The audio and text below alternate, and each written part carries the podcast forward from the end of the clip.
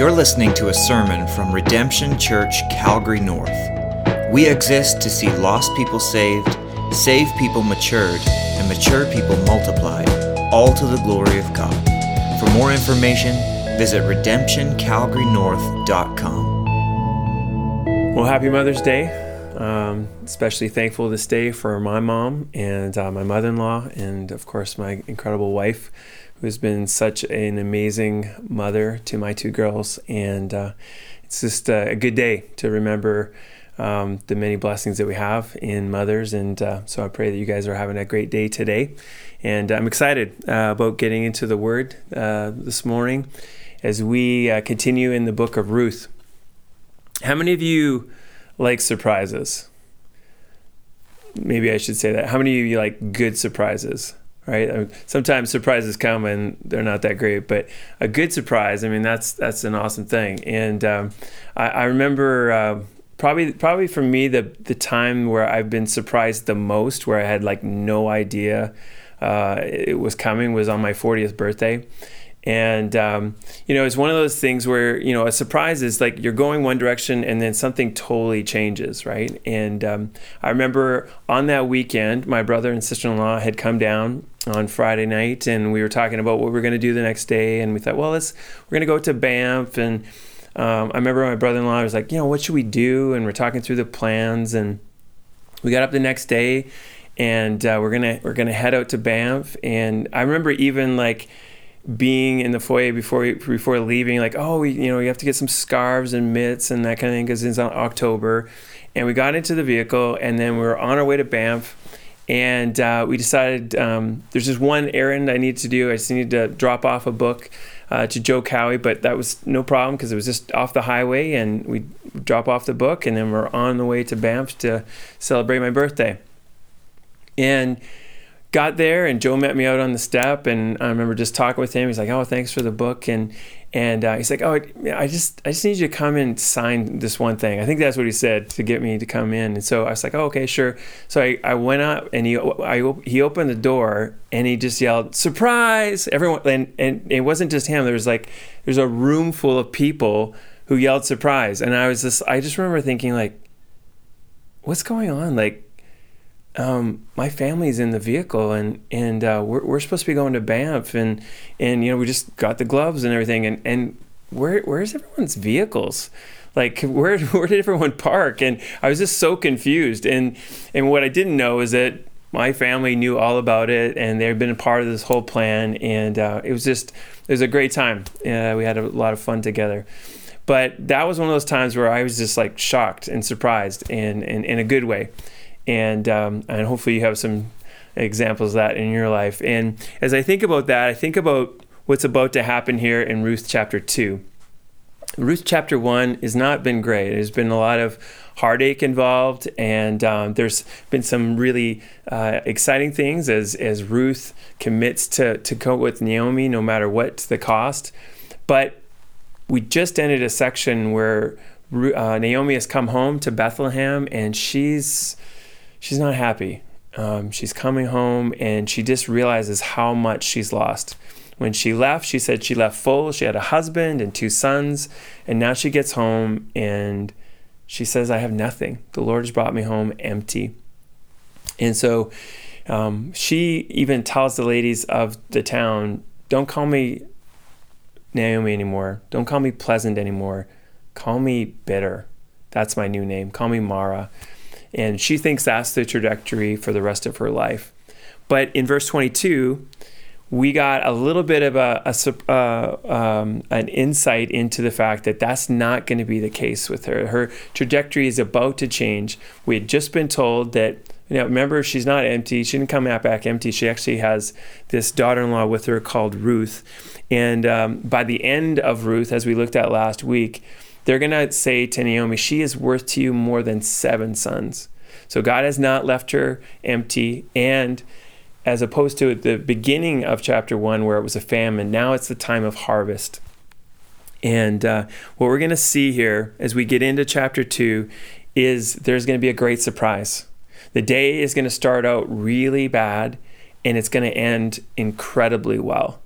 and over the next two weeks, as we study, study chapter two, we're going to see God at work. We're going to see this week that that God is a God who is very gracious. And I've entitled this morning's sermon "Glory in the Grace." So before we get into it, let me pray for us one more time, and then we'll get into it. Lord God, we are so thankful that we have this time in Your Word today.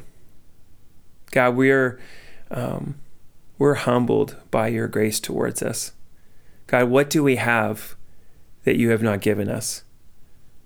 Lord, everything that we have physically, even our very breath, God, is a gift from you. Every everything that we have um, with with relationships, Lord, again, it's a gift from you, and and and then of course, Lord, eternal life in you. God, you are so good to us. And this morning, as we study this passage in Ruth, God, I, I, pray that you would just help us to get our eyes off of whatever it is that we're facing right now, whatever it is that, that would be distracting us from you. And Lord, that you would just help us to get our eyes firmly fixed upon you. And that by the time we're done studying your word today, God, we would just be in awe once again of who you are. And Lord, we're so thankful that, Lord, you know everything about us. Lord, you know what we need to hear today. And so, God, I pray that you would take your word and that you would press it into each one of our hearts, Lord, to encourage us, to spur us on, to make us more like you. Lord, we want to know you more. We want to love you more. Lord, would you use this preacher now for your glory and for your honor? It's your name we pray. Amen. All right, so we're going to get right into the text today, uh, Ruth chapter 2. If you uh, don't have a Bible with you, uh, again, I just uh, encourage you to download an app or, or something like that. Even just reach out to our church. If you'd like a, a Bible, just reach out to us. We'd love to get you a copy of God's Word. But um, it's so important. Anytime we, we we come to church. We want to have our Bibles open. We want to hear from God, not from man. And uh, so we're going to be looking at Ruth chapter 2. And as I've already said, Ruth chapter 1, a little discouraging. And uh, there's been some bumps along the line. But now we see God's going to do some incredible things. So, three ways we, we will see God's amazing grace manifested as we're going to look at the text. Three ways that we're going to see God's amazing grace manifested. And the first way that we see God's amazing grace is in his absolute control. In his absolute control. God is over everything. That's what we're going to see as we get into these first four verses. It begins this way Now, Naomi had a relative of her husband's a worthy man of the clan of Elimelech, whose name was Boaz. We've just been told about, hey, remember, Ruth's still here. Remember, the, the harvest is, is harvest time now. And now he gives us even more reason for hope. He tells us that there's this guy by the name of Boaz and that he's related to Elimelech. He's a relative of his, and and um, he's he's uh, he's a man who is what it says here, a worthy man, a worthy man. Now, this this text is um, a little bit difficult in, in a couple of senses. First, we don't know exactly what kind of relative he was. Uh, was he a brother to Elimelech? Was he a cousin? We, like, we don't know that stuff. Uh, all we know is that he is a, a, relative. And then when it says here that he's a worthy man, it's, a, again, a difficult word to, to translate. Uh, let me just give you some of the examples of, uh, of our English translations. The ESV, of course, says a worthy man. Uh, the NIV says that he's a man of standing. Uh, the New American Standard says he's a man of great wealth. Uh, the New Revised Standard says that he's a prominent rich man. And then the New Living Translation gives us this that he's a wealthy and influential man. Now, all of those are, are kind of you know, stating the same thing in the sense that he's got wealth, He's got influence. And then uh, some texts will even say that he was a man of valor. And uh, that was uh, given to men like Gideon, men of, that, that were warriors. And there's a sense, even when you're not a warrior in the, in the army sense, there's also this sense where you're, you're a man who of character. And we're going to see that's also said about Boaz. So this is signaling us that, hey, something good's about to happen. It says in verse 2 and Ruth the Moabite said to Naomi, Let me go to the field and glean among the ears of grain after him, in whose sight I shall find favor. And she said to her daughter, Go, my daughter. Now, this morning, as, I, as we look at the text, I, again, I want us to be reminded just in the verses before, the last thing we hear Naomi saying is like, God has been against me. Just call me bitter. And so I, I just get this picture like she's at home and it might be sunny outside, but there's still rain clouds in the house. You know, she's just having a really difficult time, Naomi, getting going to, to do anything. And, and we see instead Ruth taking the initiative here. And sometimes we're, we're at a place in life like that, like Naomi was, where it's just it's just really hard to to get going. And you know, she's she's had the loss, and maybe even she's tired physically from the trip um, back to Bethlehem. Whatever the case, you just see this kind of this person maybe who's just not where she ought to be right now. And so, praise God, she's got this lady Ruth in her life. Just like all of us need someone in our life sometimes when we're down we're discouraged. We we need someone. I just want to even say this morning if that's you if you're down and you're discouraged and you're just even having trouble getting going in the day reach out to someone. Just let them know how they're doing so they how you're doing so they can help you out. But ruth says and again note it says ruth the moabite uh, remember foreigner, not from this place.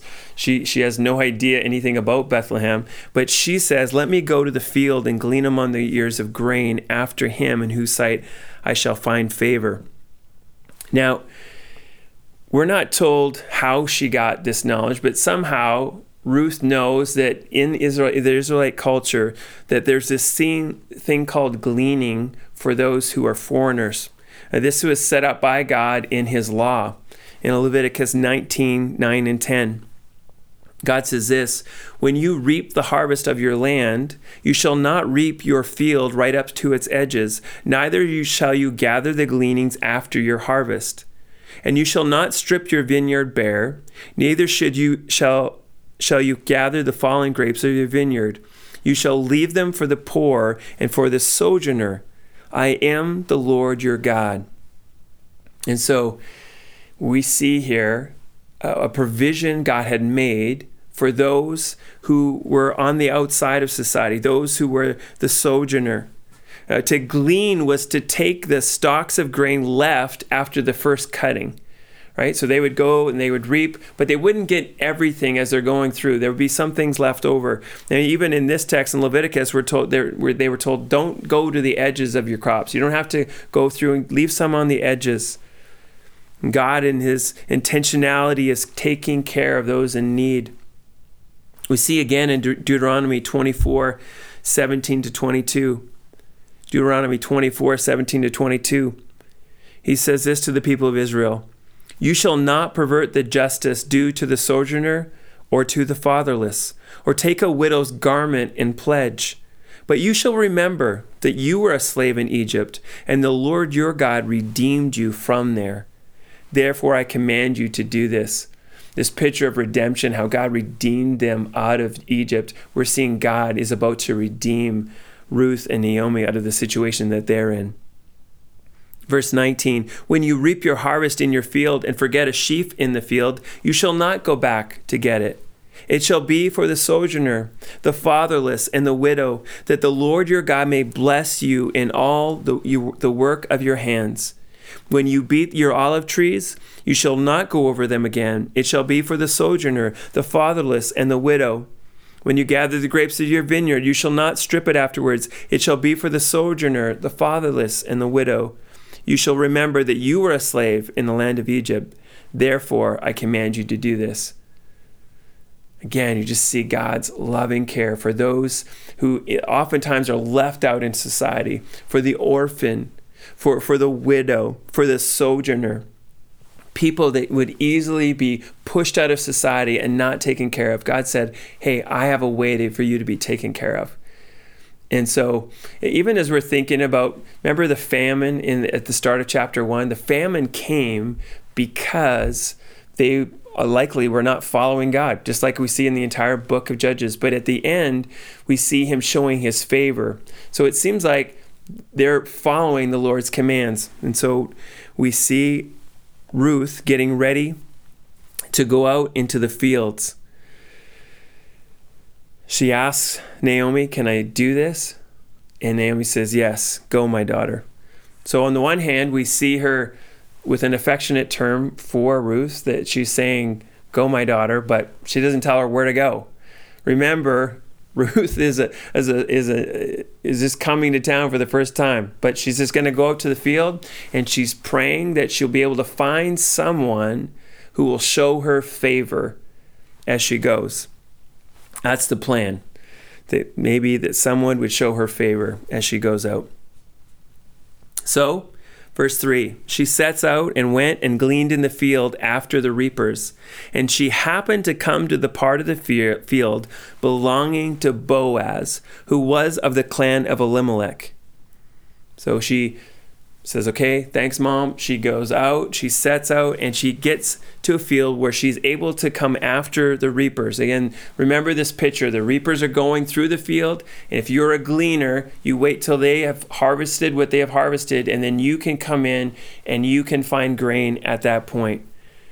And so she's found a field where she can come in after the reapers, and she happened to come to the part of the field belonging to Boaz. Remember, remember Boaz back in verse 1 of chapter 2? We've just been told about. Remember that worthy man, the, the man who, who is a man of valor, the, the man who has wealth and means? Like it's his field. And I love how it's put. She just happened to come to the part of the field. The, the, in the Hebrew, it's like she just happened to happen. Like there's an emphasis on this.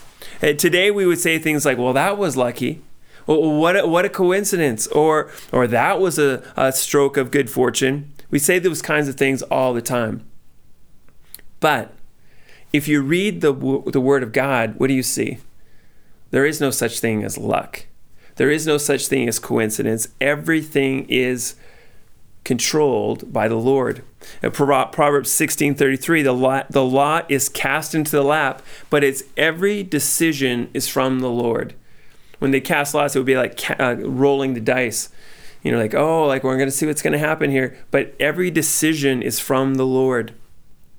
So why does the, the writer use this wording? Block says this this is a deliberate rhetorical device on the part of the narrator. By excessively attributing Ruth's good fortune to chance, he forces the reader to sit up and take notice, to ask questions concerning the significance of everything that is transpiring. The statement is ironical. Its purpose is to undermine undermine purely rational explanations for human experiences and to refine the reader's understanding of providence. In reality, is screaming, See the hand of God at work here. Like God is at work. She's wandered out. She has no idea where she's going. She gets to a field. She she finds out that she can reap after or so glean after these reapers. And oh, by the way, she happens to come to the field of Boaz. You think that's good? Check out verse 4. And behold, Boaz from Bethlehem. And he said to the reapers, The Lord be with you. And they answered, The Lord bless you. Oh, while she's there, Boaz, the owner of the field, just happens to show up right? Like this is the surprise, right? Like that's what the writer's doing here. He's saying, look what happened. Look, he he he shows up on the scene while she is there gleaning. He came from Bethlehem, that's where his home would have been. And note what kind of man he is. He says, "The Lord be with you." Now, this is a boss that you would want to have. And this is the kind of boss that all Christians ought to be like. There is no distinction with him between, well, at church I talk this way, and then when I'm at work I talk a different way. No, he's his desire for his workers, the Lord be with you. He desires that God would, would bless them. He desires that God would be walking with them. And what a great example, again, uh, that, that he would think that way. And I, I pray as bosses, anyone who is uh, over overseeing anyone, in a workplace, that would be your heart for the people you work with. You just say to God, God, would you be with them? Would you be gracious and use me so they might be reconciled to you? So, Lord, you would truly be with them on a daily basis. There's nothing greater that you could desire for your for your employees than that they might know God. Well, the reapers, when they hear that greeting, they say, The Lord be with you. The blessing goes right back to him. Looks like a great workplace environment. And, uh, and so that's what we see here. Uh, Hubbard, uh, before we move on, just has a, a, a, note based on the Hebrew. The two greetings form a chiasm with the name Yahweh. It affirmed the presence of Yahweh in this scene. By this simple device, the narrator reminded his audience that though off stage, Yahweh was nevertheless within earshot. In fact, when you really look at this, the text and what's happening here, you can't mistake to see that God is at work. He's in control of this whole thing, right? He's the one that lays it upon Ruth's heart to go and to, and to glean. He's the one who directs her to the field. He's the one that, that directs her to Boaz's field. He's the one who has Boaz come from Bethlehem at that moment so that they their pathways might intersect. Like God is doing this kind of stuff all the time. He still does it today. Do you believe that? That God is in control of everything? And, and, and over who you would see today, over the circumstances of your life? He is. This last week, I just had some awesome examples of that. I, um, one of the guys I was talking to from the church, he was telling me his house just sold. Like that's pretty cool, especially in today's market. How about this? How about selling your house and not having it on the market? having pulled it off the market. Now, some people say, well, you know, that was just a coincidence. They just somebody just happened to know. Like there is no coincidence. God is in control of that. Uh, just last week, I remember talking with someone, and and, and some, someone they knew needed to have surgery, and if it didn't happen right away, it wasn't going to happen. And at that point, it looked like, yeah, it's not going to happen. But within a week, God had totally changed that whole situation, and now that person is getting a surgery. God is always at work. He's always in control. Even this last week, I, I had a, a, a guy call me that I met last fall. It was just a one night event. I'd met him and he called me out of the blue. I hadn't been, I hadn't seen him to talk to him since October, and and uh, he said, "Hey, I want you to work with me on something." And so this last week we worked on this thing. It was a um, there's a several of us working on a proposal to the government about how churches can function during this time. Like who's over all those things? These these chance meetings that we have. It's God. God is in control. And I pray, believer, this morning you're encouraged by that that we have a God who is over everything and that He would give us eyes to see that. That, that we're not just going and saying things like everyone else, like, oh, that was lucky, or oh, that just happened by chance. There's nothing like that. Our God is in control. And that's an amazing grace of His. The second thing uh, we see in uh, in order to see God's amazing grace, we see it in his astonishing compassion. We see God's amazing grace in his astonishing compassion. Verse 5 Then Boaz said to, the, to his young man who was in charge of the reapers, Whose young woman is this? Now, throughout these verses, we're going to see that the, that word "young" used a lot. In in what the writer's trying to show us is that there's an age gap happening between Boaz and the man who's over uh, overseeing things, and and over the young woman Ruth uh, that he's he's asking who she is we don't know exactly what the age difference is, but but there was an age difference, and and uh, the writer wants us to know that he is significantly older. You know, maybe it was 20 years older, 25 years older. We're not exactly sure, but he's older, and he goes to this man who's in charge. So in our day, there'd be like he goes to the foreman, he goes to the supervisor, and he says, "Hey, uh, whose young woman is this?" Not only has he noticed all of the servants and the reapers and said hi to them, but now he notices this young woman and he's not sure who she is. And the, the phrasing that he uses is much different than we'd use today. He says, Whose young woman is this? A block is helpful here again. He says, he assumes that Ruth is obvious, obviously a stranger, would not be independent. She must belong to someone or be engaged to some landowner, landowner like himself, though not necessarily as a slave. But the question could also mean whose daughter or whose wife is she? Or to which clan or tribe does she belong? In any case, he knows she is out of place among his workers and in his field. So we're not exactly sure what his motivation is in asking, but he's just like, Who is this? And the servant, verse 6, who was in charge of the reapers, answered, She is the young Moabite woman who came back with Naomi from the country of Moab. Word is spread quickly. Um, Ruth may not know who any everyone else is, but they all know who she is. You guys ever lived in a small town? Do you know what I'm talking about? Right? I, remember moving to a small town in Saskatchewan, and um, it seemed like everybody knew who I was because of my family there, but I didn't know who else anyone was. And I, think that's maybe Ruth's situation here. She doesn't seem to know who anyone is, but they all have heard about her. In the way that he says this, it's like, oh, like Boaz, you know, she's she's the one. She's the young Moabite woman who came back with Naomi from the country of Moab. She's that foreign woman who came with her. He then tells about the conversation that they had had earlier in the day in verse 7.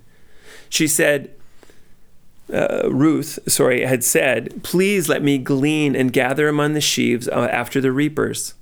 So she came, and she has continued from early morning until now, except for a short rest.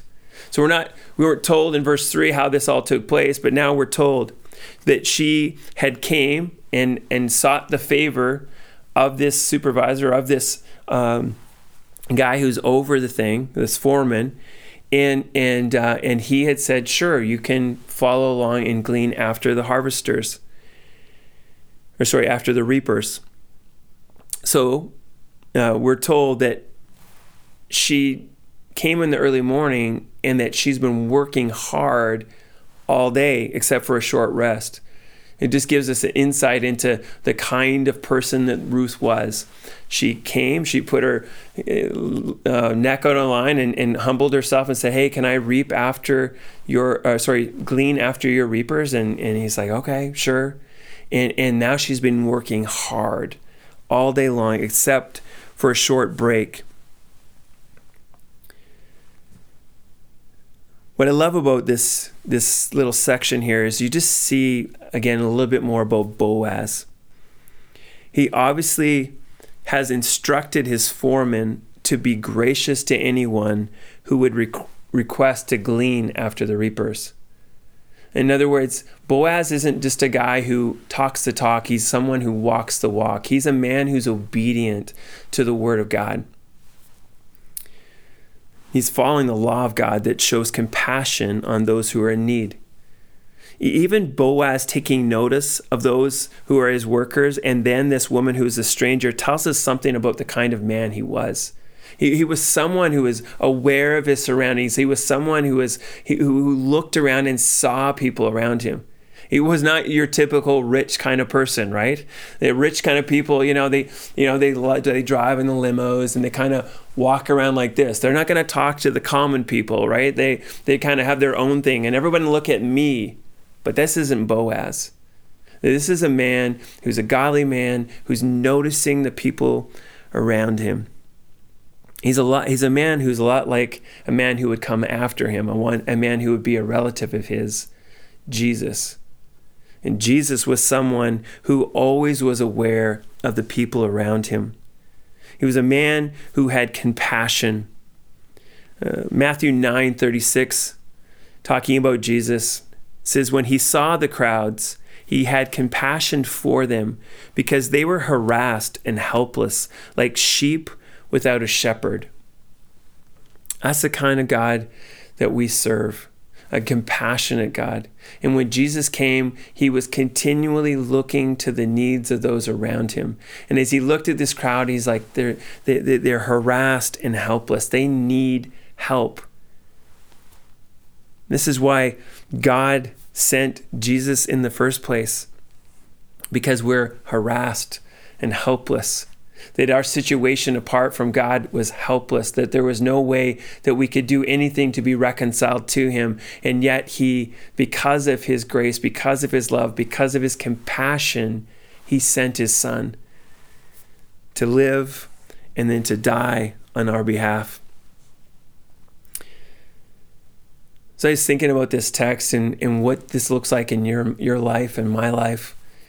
I was thinking we need to be a whole lot like Boaz. We need to be a whole lot like Jesus. The Bible tells us that we're to love the Lord our God with all our heart, soul, mind, and strength. And then we're to love our neighbor as ourself. In other words, my worship of him should result in my love for the people around me. And so I just want you to think, even today, what does that look like for you? To be a person of compassion, to, to follow the Lord's example in your life. What does that look like in your block, in your apartment building, in the body of Christ? How can you be showing compassion to those around you? Well, it starts by you noticing the needs around you, just like Boaz did, just like Jesus did. This last week, I was on a, a conference uh, call thing, and and um, there was a guy uh, from a church in Indianapolis, and he was just sharing about uh, what he's been doing during this time of COVID, and um, just to try to break up the monotony. They've been going on a lot of walks, and um, his wife, while they were out walking, she was like, "You know, I haven't seen our neighbor for a while. Like, it, it just seems strange that we haven't seen him out. You you should just go and knock on the door and just make sure everything's okay." Well, he got home and he kind of forgot about it. And, and the next day they, st- they went out for another walk again. And she's like, Why don't you go knock on that door right now? And so he went, and he knocked on the door. And when he got there, he found out that this 82 year old neighbor of his, that his wife, this man's wife, had had a stroke three weeks earlier and that she was supposed to be coming home that day. And he was trying to get ready for his wife to come home, but to be honest, he wasn't doing really well with it. And so, because this pastor knocked on the door, he was able to help him with all the needs that he had to, to get his wife home into a comfortable situation. Like we don't we don't know the needs if we're not intentional about going to our neighbors and seeking to love on them. So I just want to encourage you.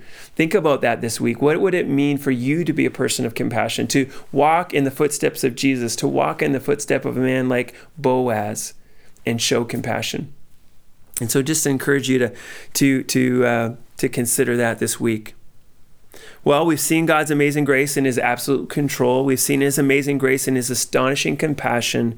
And then lastly, we see God's amazing grace in his amazing care we see his amazing grace in his amazing care. Verse 8 Then Boaz said to Ruth, They're finally talking. Now listen, my daughter.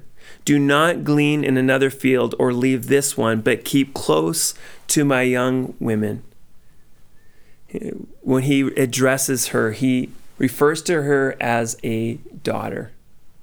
He doesn't say, Hey, Moabite, right? He doesn't emphasize what di- what the differences they have. He, he he doesn't say, you know, you're low class, I'm high class. He refers to her as a daughter again because of the age difference. Maybe again, 25 years, 20 years, we're not sure.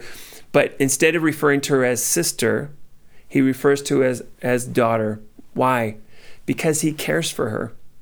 And out of his compassion and his love for her, he's going to he's going to take care of this woman. He's going to treat her as if she was his daughter. And so he says to her, Do not glean in another field or or leave this one. He's sparing her the, the, the humili- humiliation of having to go to another place and go to another uh, uh, person to say, Hey, can I reap or can I glean after you? He's sparing her all that. And he's just saying, Look, you just stay here with my people and they'll take care of you. He says here, but keep close to my young women. What does that mean? Well, it's explained as we look at verse 9. Let your eyes be on the field that they are reaping and go after them. And so there's a some of the servants were women, and so he's saying just follow them, stay close to them. Uh, many many of the commentators they think that when it came to this harvest time, that there were men doing one job and women doing a different job. Hubbard says this Men did the actual reaping, while women followed behind, collecting and binding the piles of cut grain. And so they, they're going through, the men are going through and they're cutting it down, and the women are gathering it together and putting it into, into piles. And then after that, you would have the gleaners. They would come and follow behind with and take care of anything that was left after that. And so he's saying, you stay right close to them. It almost he's saying this, you're going to have the best spot amongst the gleaners. He's taking care of her in that way. So he's providing for her, but now we also see he's protecting her. Have I not charged the young men not to touch you? Now, this just reminds us, we're going to see again next week as we continue through the text, this was dangerous what she was doing. To, to go out as a single woman and to go to these fields, it was a dangerous proposition. And you can consider the whole uh, gleaning thing. Uh, these are desperate people who are coming to glean. They're, they're trying to, to get enough so that they can survive. And so I'm sure it could have turned violent in those situations um, because desperate people do desperate things. But it also could be that um, wicked people just do wicked things at times as well. And again, this young woman who's on her own, and she could have been easily subject to to men uh, coming and and uh, th- this idea of touch, of sexual assault, could have been something that she could also have been in danger of. And so, this man of influence, Boaz, is saying, "Listen, you're under my protection. No one's going to hurt you. I'm going to make sure of that." And so he's going to protect her from both physical and sexual assault. And then back to the provision. And when you are thirsty, go to the vessels and drink what the young men have drawn. Uh, reading the text here, what, we can surmise is that at the beginning of the day, they would go to the wells and they'd fill up these vessels with water and then they'd bring them to the fields so they wouldn't have to go back and forth to get their water and, and then they would draw the water from there. The men had drawn it in the morning, they'd carry the vessels there. And, and Boaz is saying, hey, feel free to go and get your water from there. You don't have to go somewhere else to get your water, you can just get it from here. Again, this is just remarkable what he's saying. This is not usual. He's showing amazing grace to her women, we see back in Genesis, women oftentimes were the ones who got the water, but more than that, it was usually foreigners who would collect the water for the Israelites. And so, really, what Boaz is saying here, you're with me. All the privileges that my servants have, you now have those same privileges. Well, she understands just how incredible this offer is to her. Verse 10 then she fell on her face, bowing to the ground, and said to him, Why have I found favor in your eyes that you should take notice of me, since I am a foreigner?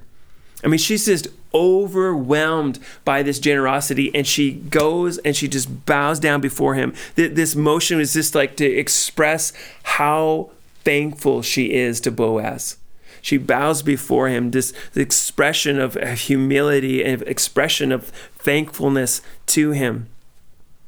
She asks what everyone else may be wondering why has this foreigner been so, so, showing such kindness and grace? Why has Boaz taken notice of her? What is clear, though, is, as, as we go through here, is that she believes everything that's been said. She, she, she knows that he is trustworthy by what he said. She doesn't understand how it is that she's been such a recipient of the grace, but she is so thankful for the provision and the protection that he's offering. What a great reminder of the gospel. Why in the world would God offer the provision of life everlasting and protection found in his steadfast love and faithfulness? Have you stopped and thought about that recently? Lord, why have I found favor in your eyes that I should be called a child of God? Lord, why have you blessed me with so much? Lord, who am I that you should take notice of me? Has your heart resonated with the truth of what David says in, in Psalm 8, verses 3 and 4? Psalm 8, 3 and 4. When I look at your heavens, the work of your fingers, the moon and the stars which you have set in place, what is man? that you are mindful of him and the son of man that you care for him lord when like when i look at all that the lord has done when i see his majesty when i see the glory of his creation what in the world? Why would God take notice of me? It's incredible that God would do that. And then when you consider the depth of his love and how he has continually pouring out his love upon us and, and, and demonstrating his compassion to us, think about the fact that our sins became the wrath of God on Jesus Christ as he hung on that cross. Consider Christ's righteousness being credited to our account. Romans 8:32 says this, "What then shall we say to these things? If God is for us, who can be against us? He who did not spare his own son but gave him up for us all, how will he not also with him graciously give us all things?" I mean, how incredible is his love? Philippians 1 6, and I am sure of this, that he who began a good work in you will bring it to completion at the day of Jesus Christ. Amazing grace that saved a wretch like me. Like, how incredible is God's grace towards us? The depth of His grace towards us should cause us to bow in worship and give thanks to Him each and every day. We should be in awe of all He has done for us. Let's go back to the account we see here in Ruth. Verse 11 But Boaz answered her, All that you have done for your mother in law, since the death of your husband has been fully told to me, and how you left your father and mother and your native land and came to a people that you did not know before. Boaz has heard it. He's heard the story about all that she left behind, how she left her family, how she left her people, how she left her land, and has come to this place where she doesn't know anyone. He's heard all about it. Now, this is giving us a little bit of a picture of why he's showing this grace to her. This is where this account is a little bit different than the gospel account. Because when it comes to your and I receiving God's grace, it wasn't because we did anything great. In fact, Romans 5 8 says, But God shows his love for us, and that while we were still sinners, Christ died for us. It wasn't like we were, you know, God was like, man, they're doing a pretty good job down there. Maybe I'm just going to come and help out, help them out a little bit. No, we were walking in rebellion against Him. We were shaking our fist at Him. Romans 3 says that all have sinned and fallen short of the glory of God, that there is no one who does good, not even one. And yet, Christ came and died for us. Incredible. Verse 12 The Lord repay you for what you have done and a full reward be given you by the Lord, the God of Israel, under whose wings you have come to take refuge. This is his desire. This is his prayer, prayer for her. I know what you've left behind, and I know this too, Ruth. I know that you've placed your trust in Yahweh. And I'm praying that he would repay you for all that you have done. Now, usually in the Bible, when it talks about repaying us for what we've done, it's usually in regards to our sin like Psalm 28 4.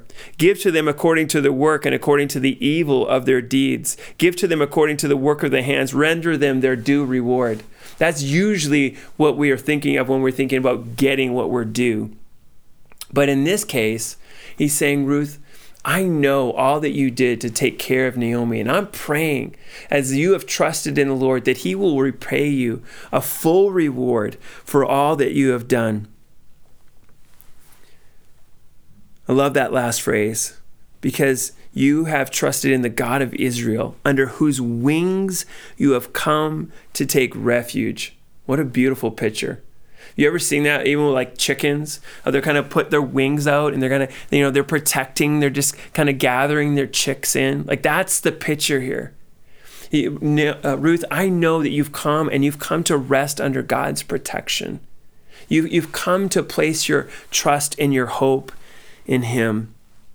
Deuteronomy 32 talks about this same picture of, of God taking care of his people. Deuteronomy 32, 11 and 12.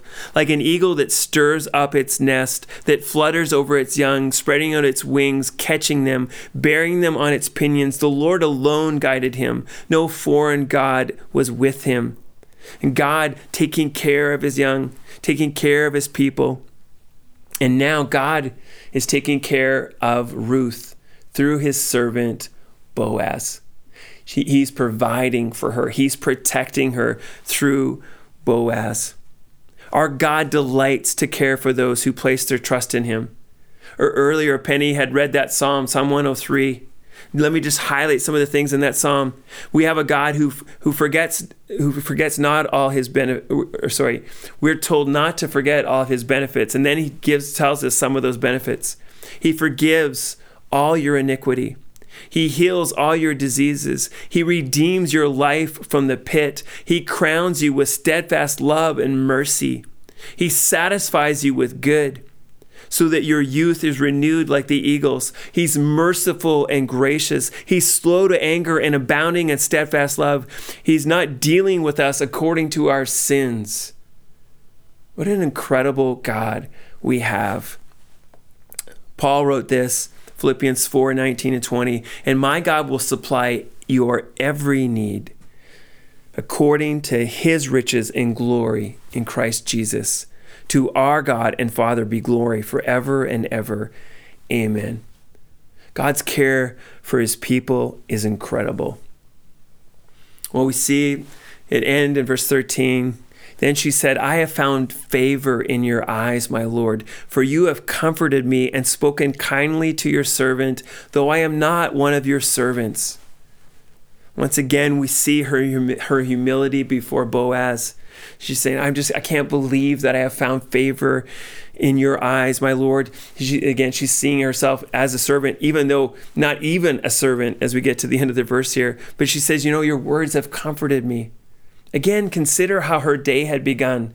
Her, her, nerves that she must have had, the anxiety maybe that she had as she went out to these fields, not knowing what was going to happen. And here now she's this she's had this man say, "Listen, don't need to worry about your water. Don't need to worry about tomorrow where you're going to go. And I, my protection is over you. And I'm going to take care of you. What, what comfort his words had brought her. And she responds by saying, I'm not even worthy to be called one of your servants. That's what it's saying here. Though I'm not one of your servants. I don't even, you know, I, I, it'd be great to be in a place where I'd be called your servant, but I'm not even there yet. That's how she feels about her unworthiness, about this amazing grace that's been shown to her. I don't know about you, but that's kind of been my story. The, the more I know Jesus, the more I feel like Ruth in this place. The more I feel like, God, like, why have you shown grace towards me? The more I, I, I, see him in his greatness, and the more I understand my own sinful tendencies to walk in rebellion against him, I'm just in awe of his grace towards me.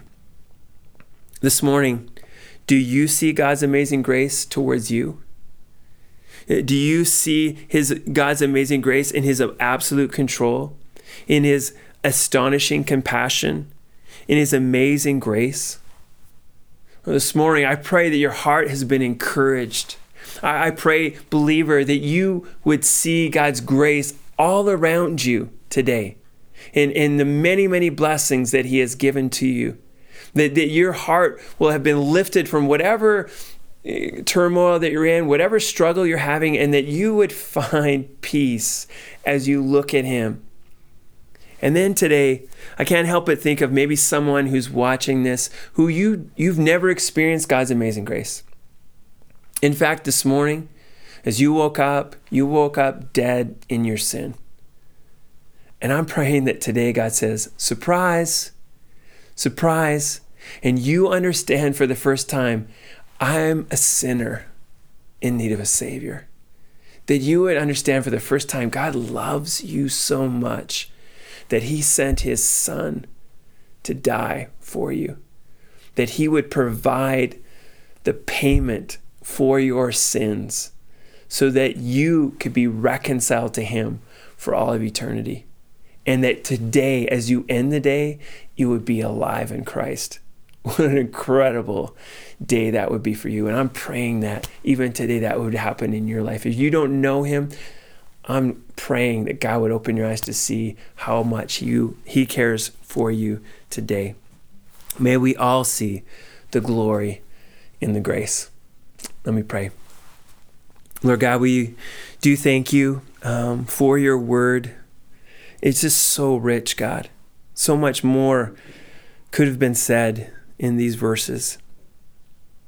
And yet, God, that nail that we see over and over again your grace, your grace, your grace. God, thank you for your grace in our life. Thank you that you don't give us what we do deserve. But Lord, instead, you provide for us and you protect us. And Lord, of course, you've given us the greatest grace of all through Jesus Christ.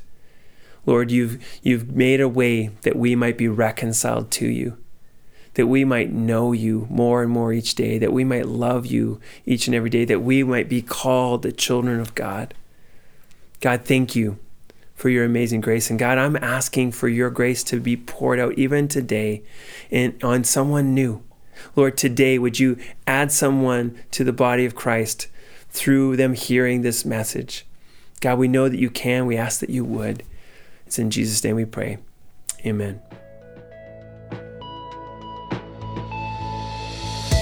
Thanks for listening to this sermon from Redemption Church, Calgary North. For more information about our church, visit redemptioncalgarynorth.com.